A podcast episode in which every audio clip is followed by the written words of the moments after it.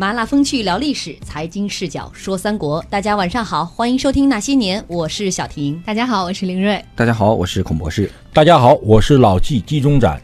老纪都瘦成那样了，底气啊，爆依然棚啊！中气十足。越瘦气越壮。哦，微信公众平台有一位朋友说啊，看到今天我们的推广的文章下面的照片，说林瑞看起来像小乔，小婷姐让我想起了吕后，孔博士呢有点高渐离的感觉，是有多悲壮？而季老师或许是书生版的鲁智深吧？怎么是鲁智深呢？明明是是个帝王的扮相啊！可能是搬搬出了鲁智深的气质您。穿的那件袍子没给您熨，你知道吗？上面有点明明。是一个这个王袍，结果变成了一个生袍。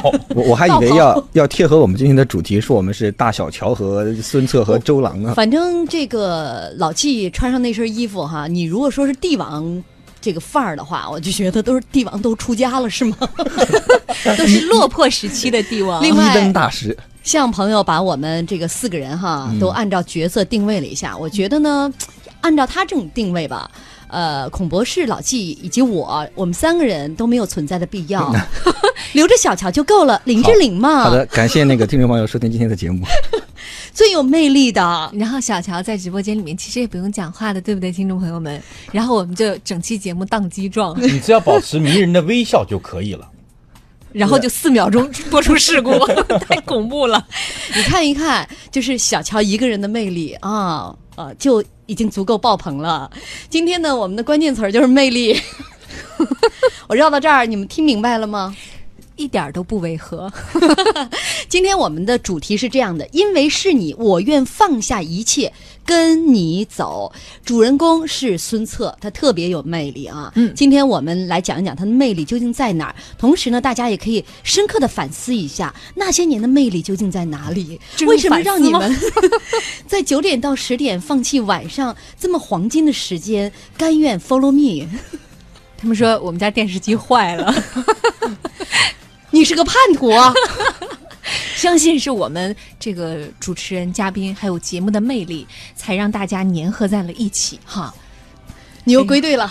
我归队了。哎呀，这个阵营变换真是快我我我。我们还还还是聊孙策吧。记住啊，我们今天回复的关键词儿是魅力，相应的福利充满有限想象空间的即开型中国体育彩票，面值是五十元，我们要送出四份。另外九点三十分到九点四十分还是那些年的摇红包时间，微信公号下方摇一摇板块点击进去。就有十次摇红包的机会，分享出去还将增加三次。这些福利也是那些年魅力的一部分啊。但是前提是您要先关注我们那些年的公众账号，微信公众平台搜索“那些年”，找到我们并且关注我们就可以了。我们的头像是一个金话筒的标志。说实话，有时候遇到一个好老板，就像遇到一个爱人。虽然我我我的身份不是算是老板吧，季老师可能在但是想他是多少个人的但是爱人。是我们三个共同的爱人。对谁呀、你是指谁呀、你，老季就对。对，你是我们三个人共同的爱人。呃，我我们来说啊，其实在，呃实际的这个环境当中，老季才真是真正的老板啊。呃，真的像是一个好老板，就像是一个好的爱人。他出现之前呢，你可能就是属于自己的王；嗯那他出现之后，你是愿意摘下自己的王冠，只求与他同行。嗯，我们说三国时期啊，孙策他就是有这样魅力的一位老板。公元一九一年，父亲孙坚战死，袁术收编了孙坚的部队。三年之后，孙策从袁术那里讨回了父亲的旧部一千多人，带着他们一路南下，开始搭建属于自己的帝国。虽然这个时候的孙策还不到二十岁，但是已经彰显出了过人的领导力和个人魅力。在南下途中，不断的有人慕名前来投奔，队伍迅速壮大。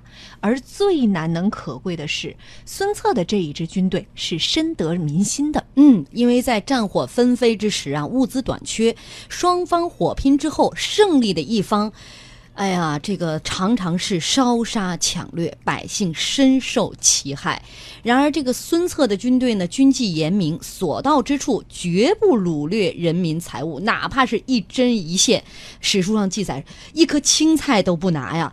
那这样一支军队，老百姓是打心眼里拥护，纷纷主动拿出酒肉来劳军。孙策就这样一路走，一路招贤纳士，也一路树立起了良好的口碑。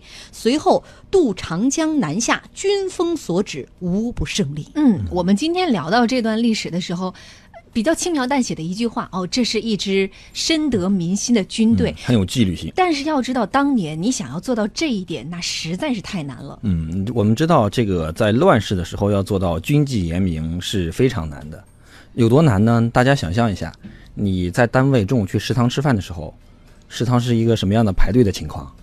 你们一个单位大的可能也就几百人、上千人，但是你要知道，到时候打当时打仗的军队，那动不动就是成千上万人。如果你想想你们中午的食堂集体开饭晚了两个小时，吃不上饭，公司是一个什么样的状况？所以你想在乱世当中，就是一支军队如果人多的话，出去这个首长要管什么？管饭吃，管衣穿，管房住，还要管平时怎么约束这些精力旺盛的兵士们，不要到处去扰乱地方治安。所以这其实是一个非常非常难的事情，而且要在乱世的话，物资是非常匮乏的。嗯，也就是说，这个没饭吃、没衣穿、没房住的情况会更加严重。所以这个时候要想维持部队的军纪就更难。所以我们看到乱世的时候，大多数的兵都会被称作民为兵，实为匪，就是打赢了要去抢，打输了没得吃的也要抢。所以我们去讲为什么岳家军、岳飞的军队那么受人崇敬，第一是能打，第二就是冻死不拆屋，饿死不掳掠，这个还是挺难的。嗯，呃，就是其实大家能想象啊，在那种的环境之下，基本上可以这么说吧，百分之八十以上，百分之八九十的军队，当时的其他的这些军阀们，他们打仗的风格都是刚才孔博士说的这样的。嗯，打到哪儿抢到哪儿很多士兵啊，去打仗，他的动力之一。可能说最大的动力就是，嗯如果打赢了能抢东西。对所以这不光是古代中国的这个战争面貌，世界格局当中的战争面貌也是如此。嗯嗯所以大家记不记得一个特别有意思的故事？是这个《三国演三国演义》和《曹瞒传》里都写的，就是曹操带兵出去打仗的时候，为了让这个士兵不要去践踏老百姓的麦田，搞了一出事儿，就是他下了一个令，说谁踏麦田就把他的头给砍了。嗯，结果刚下完这个令，自己马惊了，马冲进去，自己的马把这个麦田给踏了。最后曹操怎么办呢？说那个那严明执法呀，我下的令，我要把我的头砍了呀。那身边人劝说，哎，丞相丞相，算了算了算了，咱们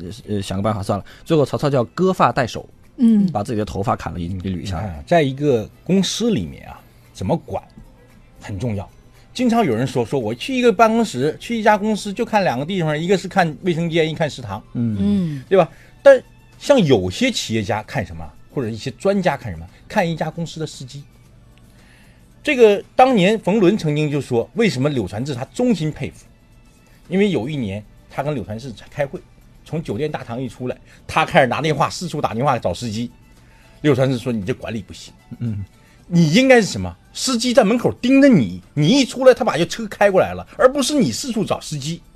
哎，你你要四处找司机，这还了得？嗯就说明你管理保障，那管理有问题。嗯那这个时候我又想起来，当年吴春波教授，人大教授，他是华为的顾问，他给我讲华为的司机是怎么管理的。那华为经常要接待一些外宾、一些客人、一些专家，他们的司机真的是管理的是非常有序，不多说话。但是呢，当你要问到华为的时候，他能像一个展厅里的讲解员一样，把华为的企业文化精神讲出来。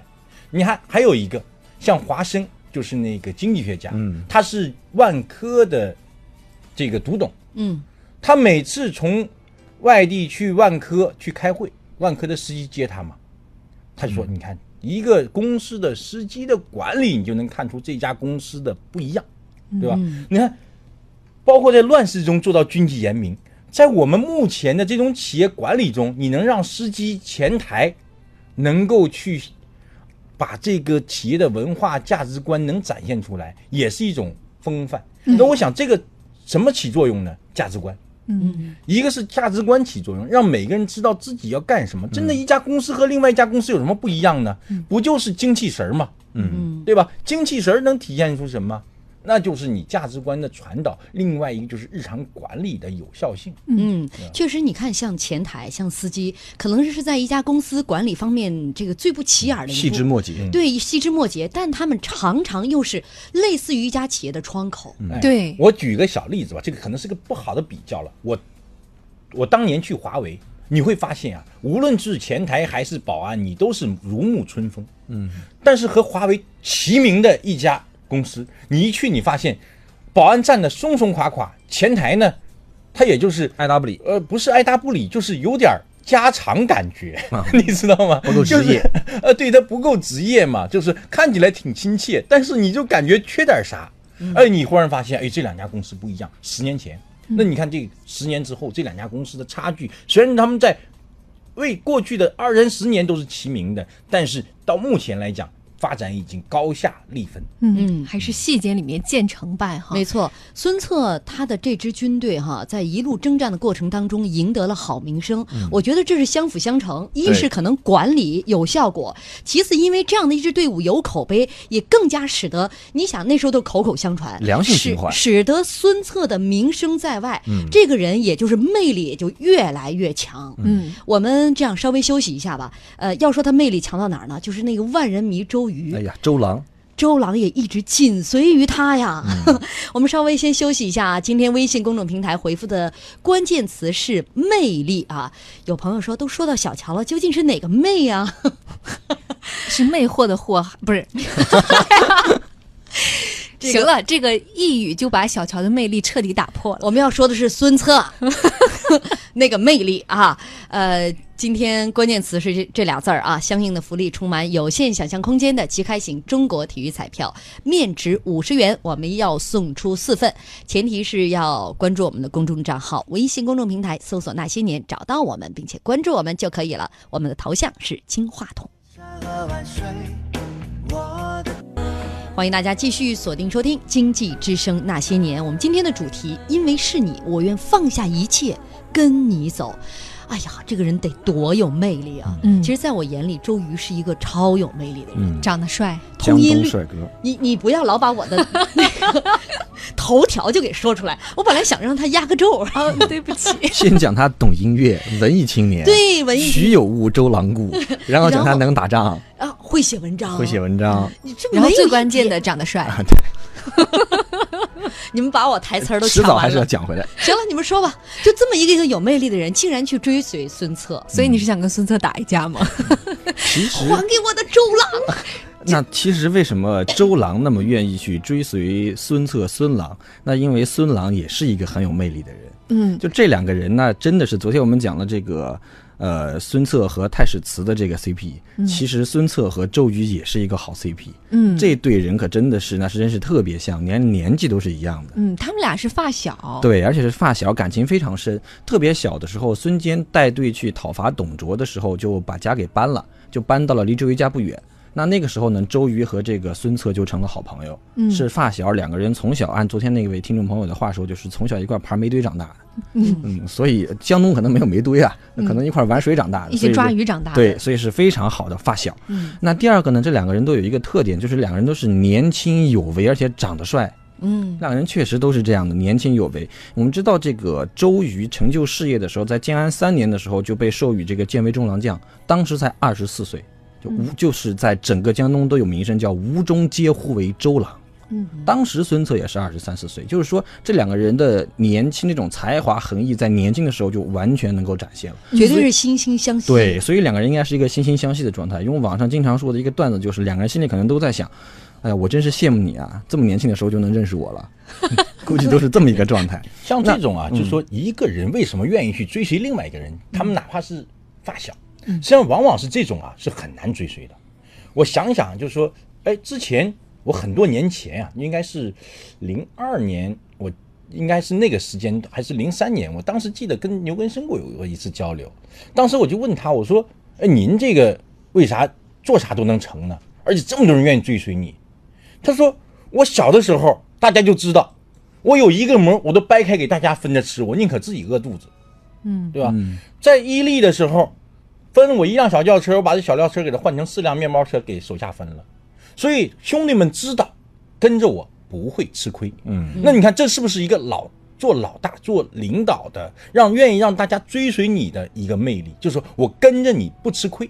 嗯哎，这个就是一个很很好的品质。就是说，虽然说牛牛根生跟孙策比，肯定没有他帅了，但是他足以有这种人格魅力，嗯，让大家愿意跟着你。就长得帅啊，这些对呃颜值这些哎这些事情就会被忽略了。就为什么会追随你？像包括像雷军，他做小米一下子就变成八个联合创始人，那些七个人也都是出，有一些是长期跟随他的小兄弟，就像李万强，但很多人都是已经功成名就的人，为什么愿意追随他？嗯，哎，就是认为你这个人都已经这么有钱了，还这么勤奋。你肯定想干一件更大的事儿，那我们愿意跟着你去干这这大事儿。当然有一点还是要讲，就是他们两个有惺惺相惜、有意气相投的成分。但是我觉得奠定最关键两个人这个紧密联盟的，还是共同做一番大事业的这个志向，嗯，而且是有比较趋近的政治利益。就是当时从政治上来讲，其实刚开始的时候，周瑜和孙策两个人前期都是依附在袁术的势力下的。嗯我们知道这个周瑜的叔父周尚这个丹阳太守，其实也是袁术任命的，嗯就是在这个呃孙策他。那个舅舅吴景被逐走了以后，所以发展到后来呢，袁术这个人难成大器，孙策能看出来，其实周瑜也能看出来，所以说两个人都要寻找新的政治依靠，要结成一个政治联盟，所以成为了这么好的一个铁搭档。所以其实周瑜很可能一直在等。在等一个机会，对孙策你会不会拉大旗自己干？嗯所以当等到这个机会的时候，他就义无反顾跟自己的好朋友一块儿南下了。我果然没有看错。呃，有魅力的领导啊，有一种魔力，让人愿意将身家交付于他，让人愿意把身段放下来。孙策帐下有一个人，这个人名叫吕范啊。此人年轻的时候是汝南郡的一个县吏，后来呢避难逃到了寿春，也结识了当时在袁术手下效力的孙策。孙策对吕范就很赏识啊，以礼相待。吕范对孙策也是非常认同，于是呢，把自己门下的上百名门客交给孙策指令，从此就追随了孙策。嗯，最有意思的是，自带身家的吕范不仅把手中的资源悉数奉上，而且工作起来丝毫不计较身份高低和名利得失。嗯，孙策的队伍日渐壮大，吕范就看到了一丝隐患。什么隐患呢？事业越来越大，部众越来越多，但并不是所有的人都能遵守纪律。然而，我们知道无规矩不成方圆，组织大了需要有人来当这个纪律委员。吕范就主动请缨，愿意暂时来兼任都督，也就相当于是一个纠察官、纪律委员的身份。要知道，这个时候的吕范啊，已经是统兵的将领了，由他来出任这个纪律委员，确实有那么点大材小用。所以呢，当他跟孙策提出这个想法的时候，孙策也觉得有点不妥。他说：“哎呀，怎么好为了我委屈你去出任这么一小小的一个小职务呢？”但是吕范的回答非常大气，他说：“我之所以远离故土投奔将军，不是。”投奔将军不是为了妻女，而是想要成就一番事业，就好像是你我同船渡海，船上如果有一个钉子不牢靠，那所有的人都在劫难逃。所以我这么做并不全是为了您。嗯，听完之后，孙策笑而不语。之后呢，吕范就自己啊换上了这个呃都督的衣服，走马上任，整顿军纪。此后，整个孙策的军队也是面貌焕然一新。嗯哎，我忽然看到这一段啊，我忽然想起来，我三周前我在上课之前，我遇到了一个朋友，他跟我讲什么呢？他把公司关了。哎，我说你把公司关了干什么？你这一年还能挣个大几百万？他说他加入了一家公司，我就觉得，我说你这不是扯吗？加入把自己的公司几百万利润的公司关掉了，加入了一家公司去做一个副总。他说啊，老季，你说我自己啊，就说生活上肯定没问题了。那我每年赚几百万呢？他肯定不是我的志向。我加入这家公司，我相信他能给我带来更大的回报。嗯，哎，他他认为他跟那个创始人聊过，虽然那家公司现在还是一个亏损状态，刚刚创办没多久，他认为他做的事情和这个人的心胸足以做一个更大的事情，他愿意加入进去，去参与。哎，我就觉得这个事情挺神奇的。然后在半年前，我跟那个跟谁学的陈向东有过一次交流。他原来不是新东方的这个总裁嘛，自己创业。哦，他拉来那些跟他一起的联合创始人，原来工资都极高，到他这儿全打五折。而且这些人不仅打五折，而且还要自己拿钱出来买他买公司的股份。而我说你这个太厉害了。按道理说，你让人家降薪就已经是很难了，对不对？你还让人家掏真金白银出来买公司的股票，我说你为啥呀？他说我们一起干件大事儿啊。哎，我说这件大事儿足以让这些人这么疯狂的跟着你吗？他说我从来不忽悠他们啊，我这是把我要做的事情跟他们讲清楚，而且大家也知道我是什么为人。嗯，哎，我刚才看了，确实跟这两个故事有点像。这就是吕范的这个作风，就是我不是说为了一时的待遇，而是为了长远的前景。所以说，这种人其实都是事业心很强和私欲很弱的人。吕范这个人呢，其实比较有意思，可能不熟悉吴国的不是吴法人，那也不是特别清楚。这个人也是长得也比较帅，嗯，所以江这个这个《三国志》里写的叫有荣官姿貌。这《三国志》就这三国时代啊，这个江东的创业团队那是江东男子天团，确实。以孙策为首，颜值都很高。F 四啊，对啊，他们招人也是看长相。对，招人招人也是看长相的。这个吕范年轻的时候，就我们也讲了，他是汝南郡的一个小县吏，一个基层公务员。嗯，然后当时呢，喜欢他们他们县的一个白富美，这个史书上写的就是继父钱美。然后结果呢，白富美的妈妈不同意。说你这太穷了，然后白富美的爸爸就出来说说这人不会一直穷下去的，以后要发迹的。然后以后就果然发迹了。他就是一个典型的忠于事业、自己的利益高于公司利益的人。不是，那你为什么要讲这段八卦呢？那跟这个主题没什么关系。他八卦也很多，还有很有意思的八卦，都能说明这个人就是他内心里面是有一种坚持在里面的。嗯嗯嗯嗯，包括这个他后来管孙权的财政的时候，管财政的时候，我们知道他给孙策管财政，当时孙策的弟弟孙权就老找他要钱花，他就不给。顶着压力不给，另外一个叫周谷的人呢，就老帮孙孙权瞒着花销，给各种各种给孙权花钱。最后孙权上台之后是重用了吕范，而没有用周谷。嗯，说因为吕范你能够坚持住，你能够有原则，你能够为公心着想，而周谷没有公心。所以说这些自带身家的人，常常是在行业里面已经有了一定的积累和成绩。嗯，这样的人往往也绝非能够轻易打动，而被这样的人所跟随，老大是赚了的。